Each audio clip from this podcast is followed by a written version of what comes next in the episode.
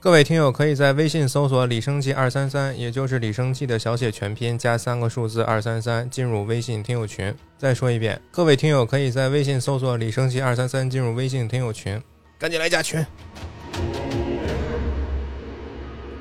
大家好，欢迎收听新一期《亚文化人》，我李生气，我是鸡哥，有点远了，有点很久没更新了。好久不见了。最近吧，嗯又公布了一个新的游戏，这个它发售的这个时间啊，嗯叫三伏，三伏天儿的这个三伏，为什么要叫三伏呢？因为我是只看了序章的，我还没有来得及玩这个游戏，那你过来干嘛呢？打工来了嘛，上班来了嘛。你就觉得游特戏别中的那什么游戏中，游戏中也对那个三伏做了解释嘛。什么叫三伏？指一年中这个阳气最盛的时候，对吧？嗯所有的阴暗，所有的阴气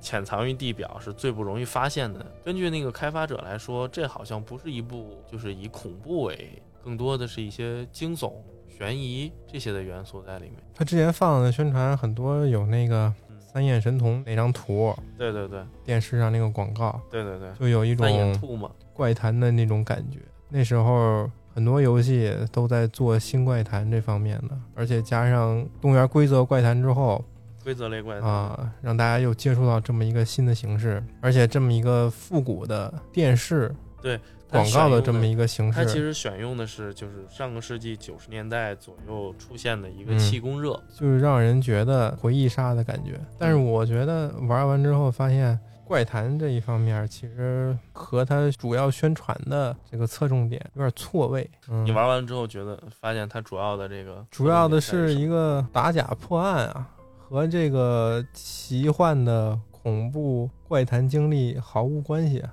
走进科学对啊，走进科学啊，哦，就连这个怪谈部分，它也是有合理的解释的。倒也正常。其实就是九十年代那一会儿，不正是这种气功啊、神秘学大行其道的时候，所以跟这些奇神秘学的这些言论，同时也兴盛起来。紧随其后兴盛起来的就是这批科学派的，要用科学走进一切、解释一切的，包括走进科学这种栏目啊什么的。当然了，如果你是本着本着去看一个恐怖片儿，一玩一个恐怖游戏，我以为会像是三眼神童要发挥能力了，然后把周围人都给都给弄死了，然后有这么一个恐怖的恐怖的事情发生，没想到是一个啊拐卖儿童的刑事案件，悬疑的要素更多一点，骗我。悬疑的要素更多一点，退钱灵异啊、恐怖的要素有限，嗯，是吧？四十块钱，四十块钱，我四点开始玩的，我玩到晚上九点多就就通关了。五个小时的流程大概嗯也还可以吧，体量也还可以。说是游戏吧，里边这个解谜的部分其实也不是很很多，也不是非常的复杂。它甚至有一句说，如果你实在看不出来，你就一个一个试吧。然后在游戏后期，那个女主角嗯看到那个桌子上放了一个小木盒子，小嗯，木盒子上面呢用不同颜色的几个线条画了一个几何图形吧。嗯它这个意思就是暗示你可能去找跟这个线条对应颜色的道具，才能解锁这个盒子。嗯我已经做好准备，我去找这个道具了。结果剧情里边，秋姑一巴掌就把这盒子给砸碎了。 但是那小女孩还吐槽呢啊，原来解谜可以这么解、啊，嗯我也想吐槽就就拿出来了强拆呗， 就是啊，通过强拆讲我暴力解谜，嗯暴力解谜，所以感觉更像是一个会动的小说文字小说解谜，反而没有烟火那么难。哦。嗯里面都主要有哪些人物呢？我知道里面有一个戴黑色墨镜，阿有炳点 像，对，有点像算卦的先生的那个人叫什么来着？嗯许清源，许清源对吧？也是整个主要操控的角色、是吧？嗯我记得还有一个，因为序章里面其实也都提到了，就是旧时空和新时空相呼应嘛。嗯，然后在旧时空的时候，有一个女探员是吧？哦，警察对对对，一个女警察秋无。叫秋无，嗯对吧？主要其实咱们就是操控这两个角色，对然后里边有一个角色叫生气叫那个姓姓鸡，呃鸡哥，他啊跟我俩是父，跟我这角色是父子关系。啊， 我行是我主要演父亲，我他 妈嗯我想起来里边有一个角色是王总，嗯，王我总，觉得王总真的他在那个年代好有商业头脑啊，嗯，他是又坏然后又聪明的那种。还有杨国红也是，你好哎爱，我好爱，我好喜欢这种 迷人的反派角色。哎呦，王总他为怎么个又坏又聪明呢？我只知道就是就是你开开这个超能力班肯定是骗人的呀，对对对，嗯哦，他就是开，他等于给说钱啊，啊等于说其实是杨和还有谁来着？那三个人他们要去拉王总的这个赞助，对对对，但是王总呢，就是他也知道他们那是骗人的，就本来这仨人是想要说说先把这王总骗过去，好好让王总给他们投资这个，让他们开这个是学习班儿吧，嗯，啊，然后那个王总其实也都识破了，说这东西肯定就是骗人的，但是他发现这个有财可图，嗯，他就依然资助了。反正不管真的假的，能给我挣钱就行。而且他手底下有生源啊，他是王总，他是盛科国际的王总，所以他可以先把他手下员工的孩子们先忽悠进来挣钱。所以很大一批学员都是他手下的员工的小宝贝。这王总是一个啊，然后王总还边上带一秘书，嗯，苏秘书，这是一个也后期戏比较多，然后塑造的比较细腻的一个角色。还有一对儿打假人兄妹，哥哥叫唐雷，妹妹叫唐雨，打假人是吗？嗯就是专门打假用的，对，就你们这是骗人的，打假为生，嗯，专门揭穿这种超能力啊、气功大师啊这种啊来挣钱的。超能力班儿呢，还有一个李经理，嗯其实是一间谍，好人那边插进来的间谍哦，是吗？啊，他是一个内应，但是作为内鬼，就是和这些坏人们要打得有来有回，装一下。再一个就是坏人那一波了，张先生、何先生、杨先生，嗯，张和阳，对哦，张张成辉吧，家里有老婆孩子，然后为了挣钱不得不跟着这个杨伯宏一起干的这么一个小弟。嗯，然后何辉呢？啊，何辉也是小弟，但其实就是嗯心思非常的大大大大的坏啊，啊和是个坏小弟，啊。和这个张成辉呢，其实是塑料兄弟情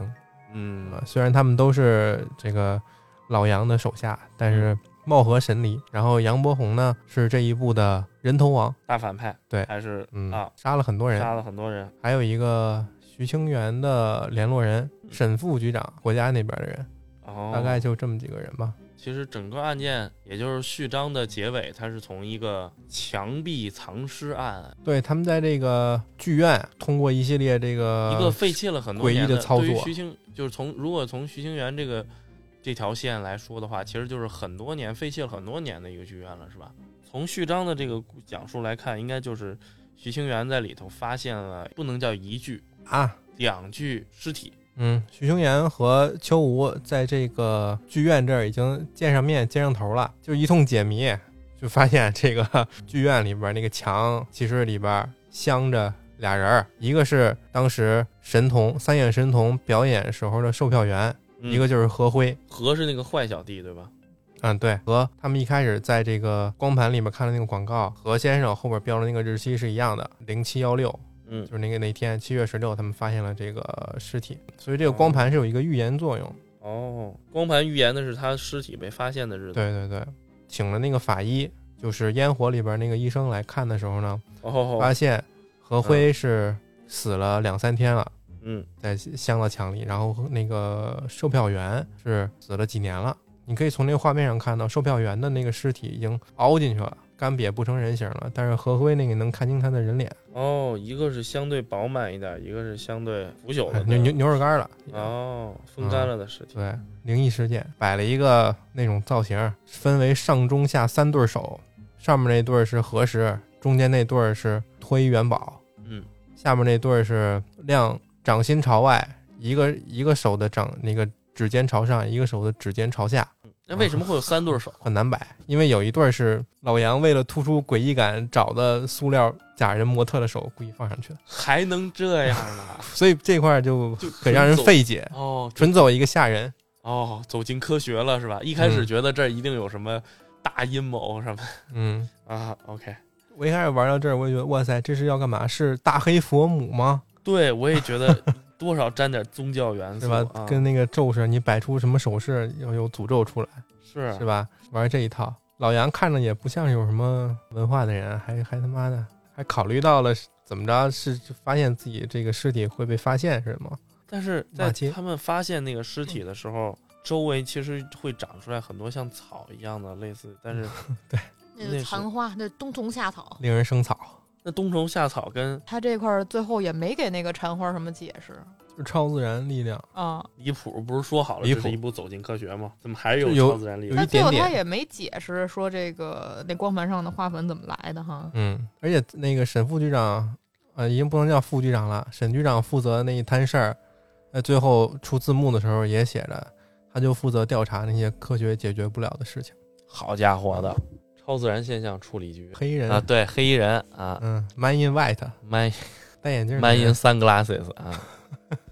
我接着说那缠花啊，啊，那花粉有用。不有一个三叶神通那广告吗？广告是在一一卷儿那个桃色密纹的这么一个光盘的结尾，这听着不像啥正经光盘啊嗯，的结尾附在这上。其实这光盘上就附着一层细小的这个缠花的花粉，导致这个影碟机在读盘的时候，能够根据这个花粉的排列位置什么的，能够正好播放出三眼神童那个预言的广告，就是就是这个用。当然，缠花在这个故事里边有什么寓意，我没太想明白。冬虫夏草嘛，一个是寄生，对，一个是对，一个是吃了对身体有好处。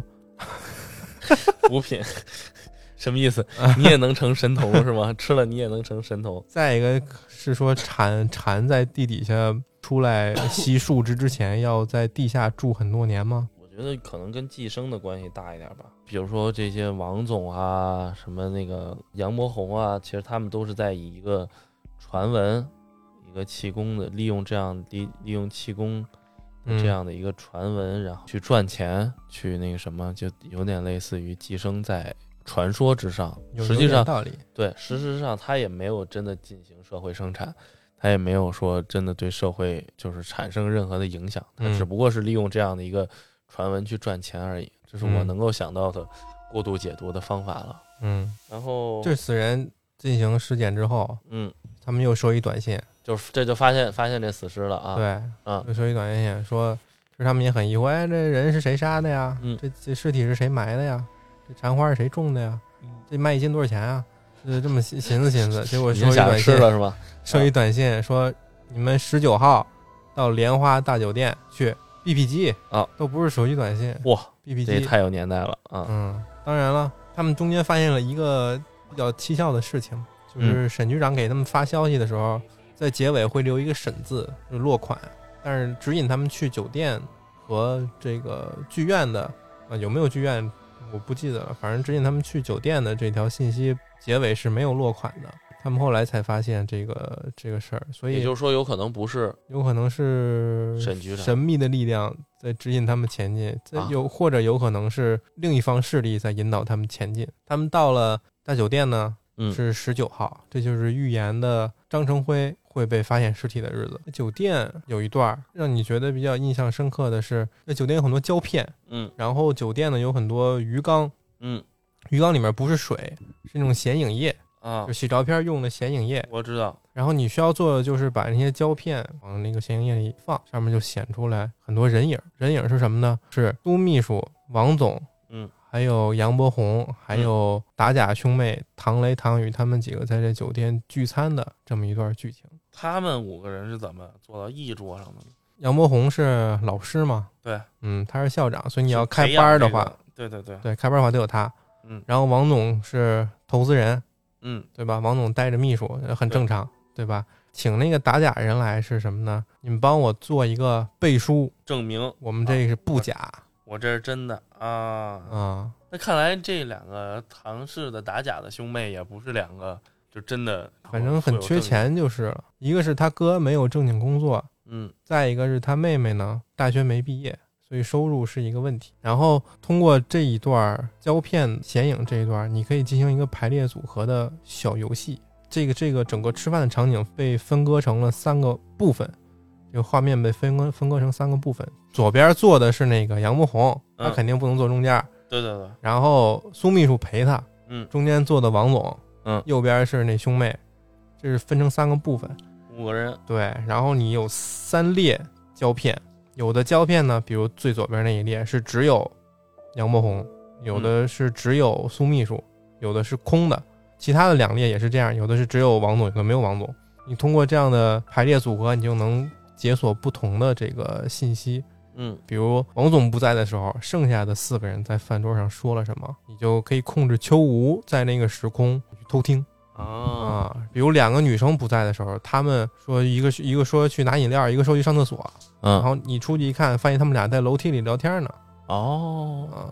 哦，这样的设计还挺有意思，嗯，就是不同的人物的排列组合对会解锁不同的对话，给出不同的信息。，对，但是总归是一个，其实是一个线性的完整的剧情。因为我我在做的时候，我一开始没有按顺序做，他们五个在对话的时候，那个剧情我一开始先做出来了，然嗯后我随便播了播了之后，出现了好像他们要散伙了那个剧情，然后我就赶紧往回这找顿饭吧就，吃完了啊。我们往回找我。值得一说的是，王总和他的秘书和他的苏秘书其实是亲戚。这个王总的公司盛科其实是和苏秘书的舅舅当时一起创办的。哦，但是王总和苏秘书的舅舅呢，两个人的经营理念不合，结果没过多久呢，苏秘书的舅舅就出车祸了。当然，这就让很多人怀疑是不是王王总总干暗自下手了。这件事儿呢，也为外人所就是嚼舌头。打假兄妹嗯，那里边的妹妹就试图用这么一个信息来从当中离间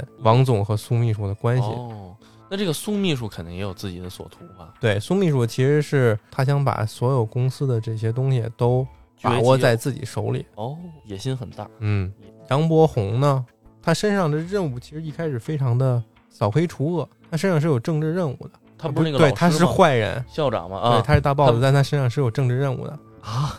啊，为什么没有去上头？为什么没有去及时的去打压他？嗯，他是想利用杨伯宏的这么一出三眼神童的戏，嗯让王总手下的董事会的嗯，会员们看到王总是一个不值得信任的人，因为王总要投资这个，这是谁的计划？这是这是上头审的的上头的计划，啊，也不是沈的计划，对，上是头的沈副局长上头的计划，还在往上的计划。对，啊，让这些董事会的人看到王总是一个不值得信任的人。他要怎么做呢？就是在三眼神童给这帮有钱人演示的那一天，嗯，搞砸他。搞砸谁？搞砸王？搞砸王总的个？那个声誉。搞砸的方法呢，其实也很巧妙啊，嗯就是他们找了一个三眼神童，当然神童是谁都可以，因为头上戴一锅啊，无谁也所看不谓，见他的脸对，无所谓。然后找了托儿，找托儿，托儿是设定的是唐宇，都是这个圈子里的人，好说话。打假嗯那妹妹是吧？，对对对，发展到那儿的时候，那个唐宇其实和苏秘书类似有点好闺蜜的那个关系了。苏秘书就为这个唐宇揭穿了这个三眼神童一切技法的背后隐藏的这个小把戏到底是什么。嗯，比如说猜牌，你抽一张，我能从背面看见你抽的是什么花色，嗯数字几？为什么呢？因为那个牌是特制的，那啊，个牌的背后有花纹，我见过那种，你对只吧要数花纹你就知道那是对谁。嗯比如说底下那个观众画了一个图形在纸上，啊，然后那个三眼神童不知道他画的是什么，但是过一段时间他能把完美的复现那个观众画的图形。图形啊，对那个其实就是呃，利用其他的一些东西暗示，比如某个字代表某个符号，就这么告诉他了。反正就是骗傻子这么一套行为。都是底下有那个，嗯都是底下有托儿的那种，对，有点像那种精神控制类的魔术。对啊，然后刚才我们说苏秘书不是想接管这个公司吗？他其实想也想搞垮王总，所以他和这个唐宇之前串通好了，说我们一起在这个三眼神童的表演会上，我们也把这个演出搞砸。放点乱子。啊，对，我们就让这个三眼神童出手，让大家都失去对王总的信任。但是在表演当天，苏秘书作为这个主持人，在一演示的时候反悔了，就是嗯本来这个孩子是需要主持人和唐宇这个托儿的配合嗯才能猜出正确答案。如果苏秘书想反水的话，他就搞一些手脚，就不让三眼神童猜出来就可以了。嗯但是他那天还是完美的配合，这就等于欺骗了唐宇的感情。对，后来表演结束，没给唐宇就给找弄他说：“上，你为什么骗我？那个苏秘书大概意思就是说，我可能还是得通过这么一个方法，我挣点钱，继续留住我我舅舅这个公司什么的。反正有有一些他合理的理由吧，就嗯说我不我不陪你演了，你自己玩吧。唐宇是把她当姐妹呢，这样就很伤她的心，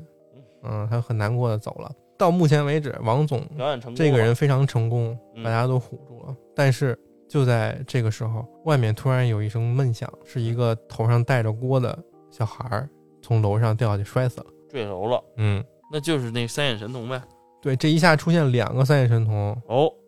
一下就露馅了。哦，王总这个人的这个声誉啊，和他的合作伙伴和他什么投资人啊，全都是受到影不响。信任他了，嗯他从此以后就他的这个生意路就记了，嗯，王总的事业一落千丈。没错，嗯，就给他扳倒了。把小孩推下去这个计划呢，我记着啊，应该是杨伯宏安排给他那个手下何辉去做的，因为他有一个刚才说的那个政治任务嘛，嗯，要把王总这么一个涉黑人员干掉，就是这是整个游玩了整个游戏之后推导出来的一个结果。这是当时比较比较高潮的这么一一一部分一个章节，哦，嗯，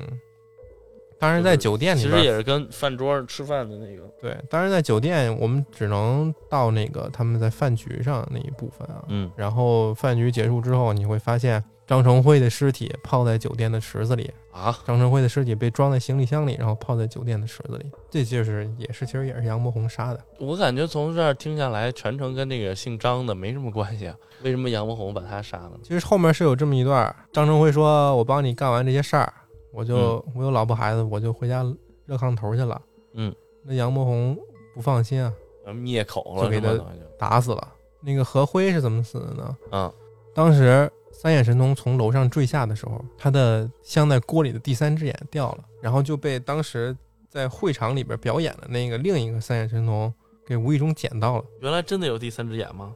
假的贴上去的道具。啊那个东西其实是什么呢？其实一录音笔，啊里边录下了就是这帮人的罪证。这个底下那个三眼神童是小女孩，她不知道，她就给揣起来了。然后在混乱之中呢，唐宇就带着这个小女孩跑了，想打车走。结果打的车是谁的车呢？看那出租车司机是张成辉。他不是已经死了吗？你听我说啊，嗯听我说啊，是张成辉嗯给他们接到了一个偏远的小山村儿，相当于给囚禁了。哦，为什么？呢？因为他手里那个眼球其实是有犯罪证据的哦，是录音笔是吧？啊。啊然后因为这个唐宇和苏秘书两个人关系比较好，所以他有苏秘书的电话号。嗯，他在被抓的时候可能找到机会，给苏秘书打了个电话，嗯说我要点快餐。经常因为他们两个之间经常在那个炸鸡店聊天吃饭，嗯苏秘书那边马上就明白了，嗯，他可能是被坏人绑架了。一点小小的暗号。对啊，他就这个苏秘书就想了一个计谋，他找了之前撞死他舅舅的那个司机，嗯就说如你帮完我，帮完我一个忙，嗯，这样我就不再去纠缠你这个撞人的事撞儿人的事儿啊，啊。他想引起那个何慧和张何辉和老张的那个内讧，嗯因为他俩负责看那个孩子。嗯他说那个人想把那小孩儿给卖了，嗯卖几万块钱，嗯那个另一个人当然不同意了。嗯，然后就想了个办法，给他们俩都约到那个小屋里，让那个司机去接头。那司机也是够单纯的，去那儿就被两个人反杀了。可不的嘛那。两个人已经私下里串就商量好了，说这个事儿肯定是假的，然后就把司机给打死了，被嗯埋了。然后那时候何辉就起了这个歹念了，歹志啊，说他死了，如果我把这个孩子单独给卖了，那这个钱岂不是就单独归我了？嗯，他当时那个老张在前面挖坑呢，他在后头把老张想去袭击他，结果呢，他没发现杨伯宏在他后头，把何辉给拍死了。还一出螳螂捕蝉，黄雀在后。对，我以为会是老张能反杀了这个河 呢，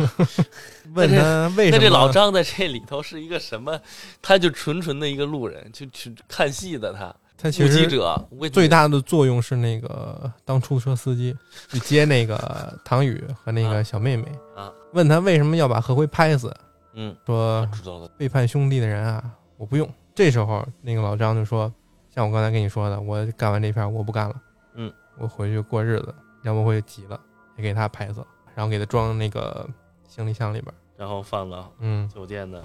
水池子了就。是他放那儿无所谓，我觉得放到水池子里应该是一种表现手法或者是幻想。啊，到此为止，这个办神童班的三个人嗯，只剩下最坏的那老大了，啊老大老杨了。是然后咱们操控这个两个主角呢，徐清源和秋吴嗯也查到了这个小女孩关押的地点。秋吴呢，率先发现了这小女孩其实是住在一个大佛像的地下，他把自己的警徽给那小女孩，说你不要害怕，我是警察。嗯这个小女孩是那个用来替代三眼神童的那个，对，他说我一定会把你救出去。嗯，他就牵着这小女孩往外爬，往外爬，因为在地下嘛，所以你往外爬的时候爬是一口井，啊，一口井慢慢往外爬。之前有嗯铺垫说秋用吴通他有天用通天术他有恐高症，啊，所以他呃爬的时候有点害怕。然后出去之后，那个另一端中间还隔了一一道深深的峡谷，中间是一条吊桥，所以啊非常的危险。为什么会有人把佛像修在吊桥附 近？嗯，你秋接着讲吴先走过去了，嗯这个桥晃晃悠悠的很危险，但其实没什么事儿。然后小女孩儿听她的指挥，因为小女孩儿其实她虽然她是三眼神童，但是她其实是个盲人，她就只能听秋吴的指挥往前走。结果那个一只板眼睛儿都没有啊，板儿脆了，嗯，小女孩差点掉下去。秋吴哦往前一扑，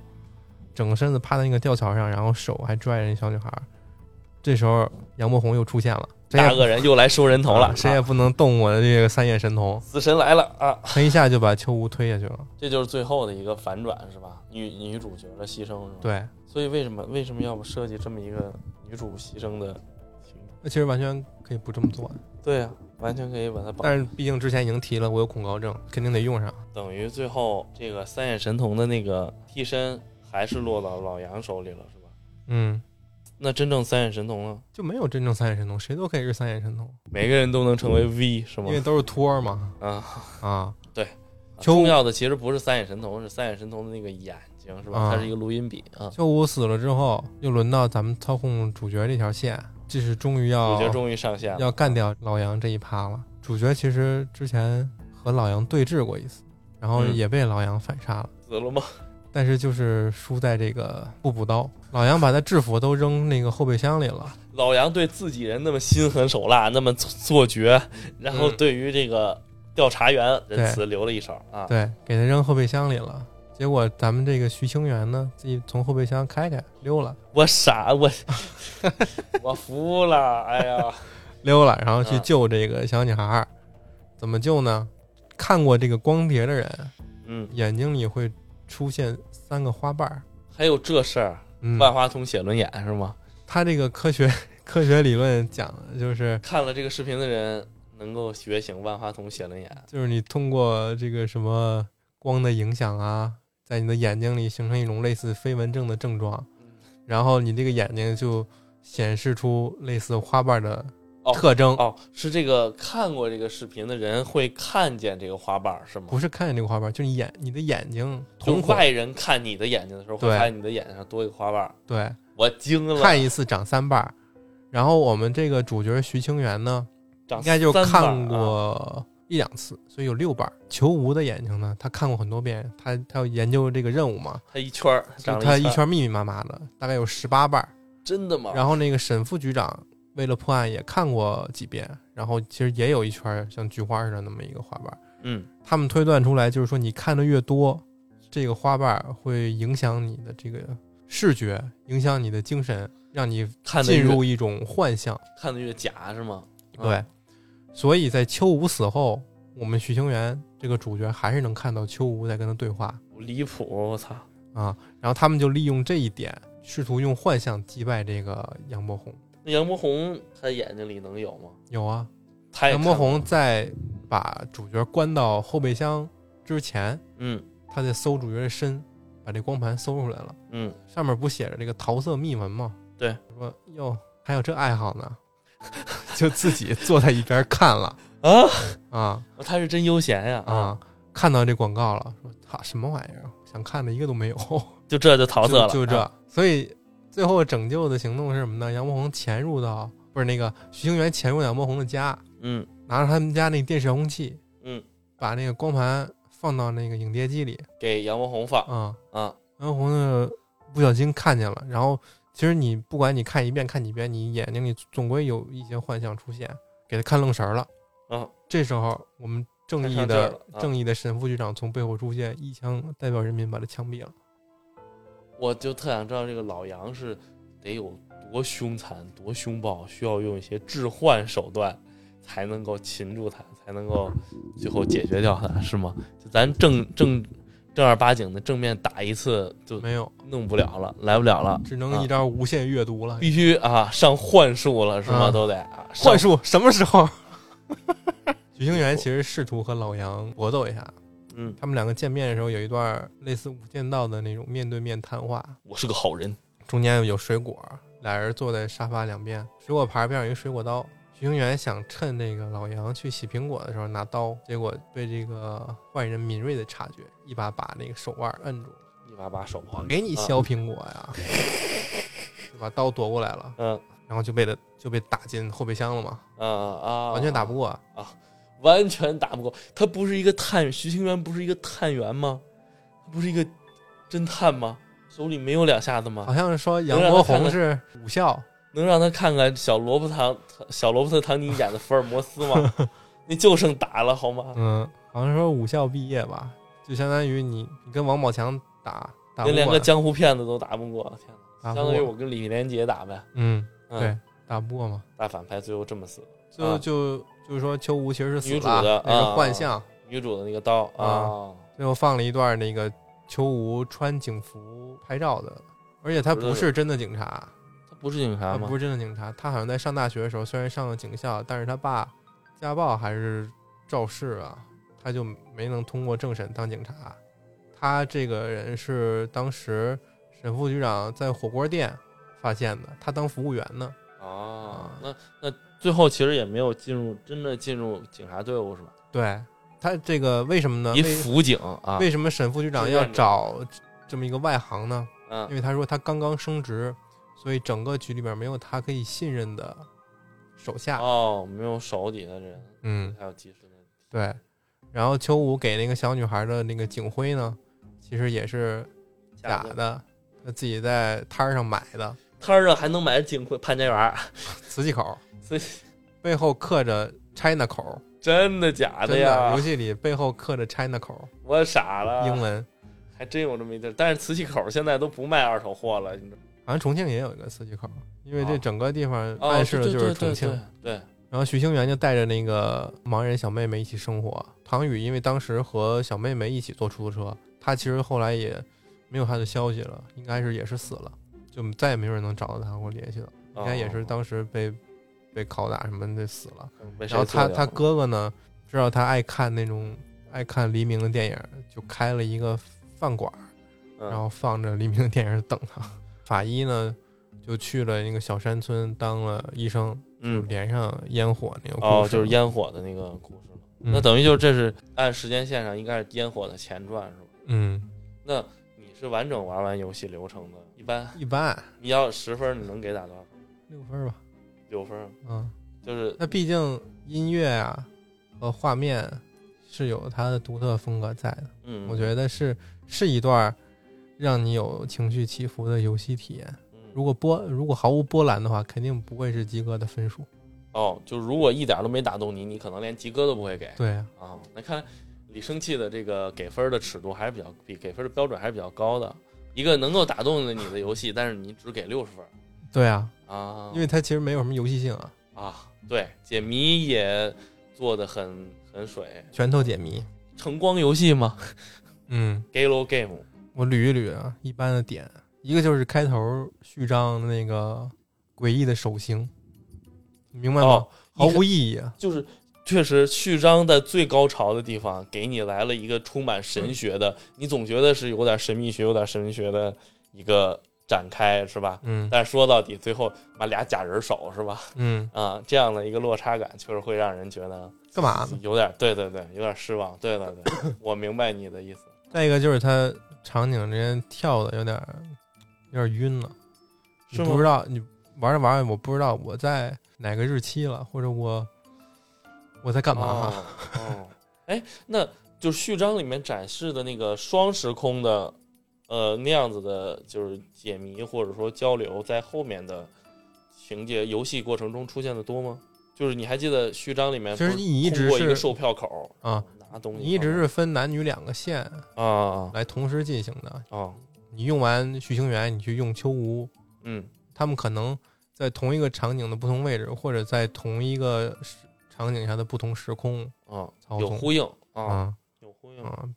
这种多时空的这种呃，咱们暂且叫解谜吧， 就这种多时空的解谜游戏推进剧情，这种是烟火以前有吗，还是说这是这一部相对比较独特的一个有过就是烟火，你也可以过去和现在通过场景的变换，你就你就发现你在命案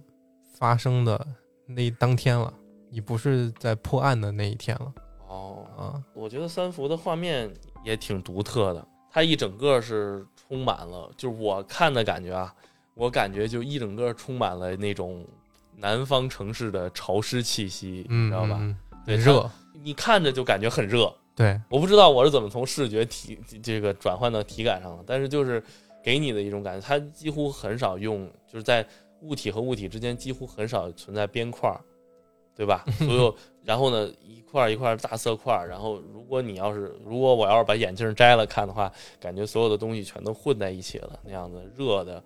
融融化在一起了那样的感觉啊，也很符合，就是就是我觉得很有他们这个工作室就是这种美学风格的底子，然后同时呢也很符合他这个三伏的 这样的一个主题啊。嗯，那所以三伏这个主题，他还在前面解了个词，啥叫三伏？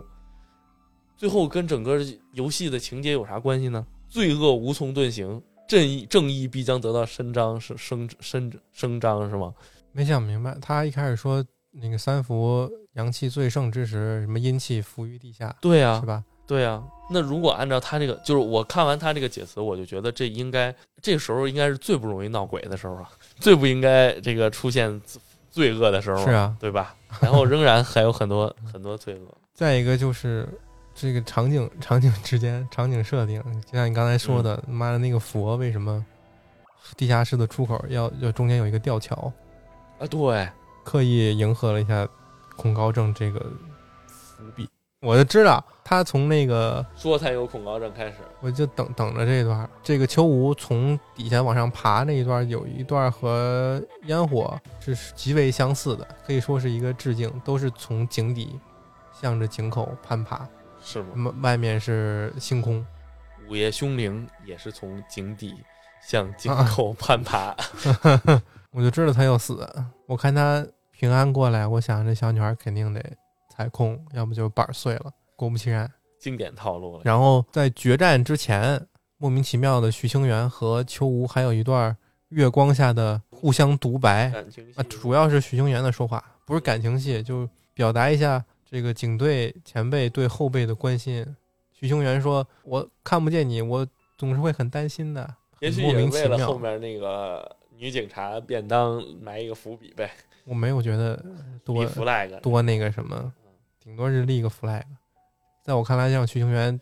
站在所以说到楼底哎梯上跟他说：“你要死了。所以说到底，徐徐清源是一个前刑警是吗”？哎徐清源就是警察警察，不是对就是这个就是那个调查局的员啊啊工，啊！他的道士身调查份也是员假的。对但是他之前之前作为卧底和老杨有过交集，我就说一个调查员，超自然事件调查局的调查员，嗯打不过一个开补习班的那公务员又不考武神术，棍，是不是？ 打不过一个开补习班的神棍，我真受不了，还需要给他上幻觉才能干过。这个方法其实也是仔细想想，也是他们符合他们局做法的一个想法，哦是吧？超自自然调查局嘛。超自然事件用超自然的力量解决，是嗯吧？，要不然这么一个游戏怎么表现武打？好好， 这么一个小说怎么武打？这其实这是李生气在玩完了整个游戏之后清醒的、有所回推的，再给大家讲述或者说推导了一遍情。但是我相信，在原游戏中有着这个结合着这个游戏的画面啊、游戏的音乐啊，包括里面时常会出现的，但是到我们虽然我们在游戏结束了之后回过味儿来，发现毫无作用的那种神学的一些神神叨叨的元素，意象，嗯，对意象这些东西的伴随下，我相信大家应该游玩的体体验会，我觉得会更好一点。他可能在做游戏的时候，某天睡醒了，起来一拍大腿，我想到了那个佛手动作，我太牛逼了，我一定想办法给他放进去。我在下一部游戏里面 做一个双头六手的藏尸 吧。至于哪吒为什么六手，根本没想好。做完了整个游戏到最后才想起来，我是不是前面做了一六只手？呃，还得寻思寻思，这一步我让谁死呢？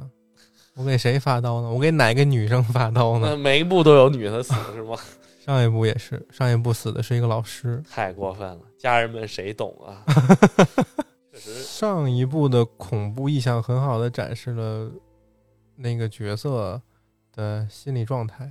比如说那个受压迫的父亲还是什么，在这个家里面的心理状态是通过一段地狱的一段酷刑来展示的。嗯，家庭里面孩子的一段心理历程是通过一个类似《小蝌蚪找妈妈》的小游戏展现的。然后这一部哦那的、还挺丰富的啊。然后这一部的这个三伏呢，有一个火车的场景，火车里面有一个老式电话，这个电话线连着的是一汪莲花池，莲花池又是一个佛教的元素啊、啊，莲花池和很多藕哦哪吒，嗯啊，就类似手臂的那种藕。嗯这个是什么意思呢？就是当时有一个三眼神童，不是这个小妹妹，也不是坠楼的那个，嗯是更早的一个。嗯这个三眼神童因为不听杨叔的话，不听何慧的话，嗯私自往外跑，出来玩了。然后那个何辉就说：“这小孩不懂事儿，你就教训他两句，给他放回去就得了。咱演出还得用他呢。”苗博红就说：“这小孩不乖得教育，直接给推水里了。”然后他就拿那个一块大石头嗯递给边上那个老张，嗯，说：“我和何辉我们都杀过人了，你要不杀我们可做不了兄弟。你要表明自己啊的”忠诚，他就示意他要拿石头往下砸那死小孩那儿个。啊，小孩儿，扔了嘛，把这小孩砸死了。当然不是说这小孩的死不重要，但是也没必要把这么一个配角的角色所代表的这么一个他死在那个荷花池里面，嗯所代表的这个莲花和藕的这么一个意象恐怖意象，你蔓延到占据整个章节的相当大的一个部分，啊，是吧？没有没有什么意义。情节的轻重取舍有点，嗯他也确实是在序章的时候给我们展现了那么多，又是道士啊，又是这个佛的那个手相，嗯，又是这种，就是展现了那么多类似的元素，就到最后是一个刑侦剧，就就整整体给人一种错位感，啊嗯，有又有玄学又有神学，但其实是个严肃的，也不是严肃，就是一个现实的刑侦 刑侦题材。嗯，花了四十多块钱，但是只能玩五个小时。 哎，我花了三十六，你为什么花三十六因为？我之前买了烟火，它有一个折扣。哦， 还可以这样。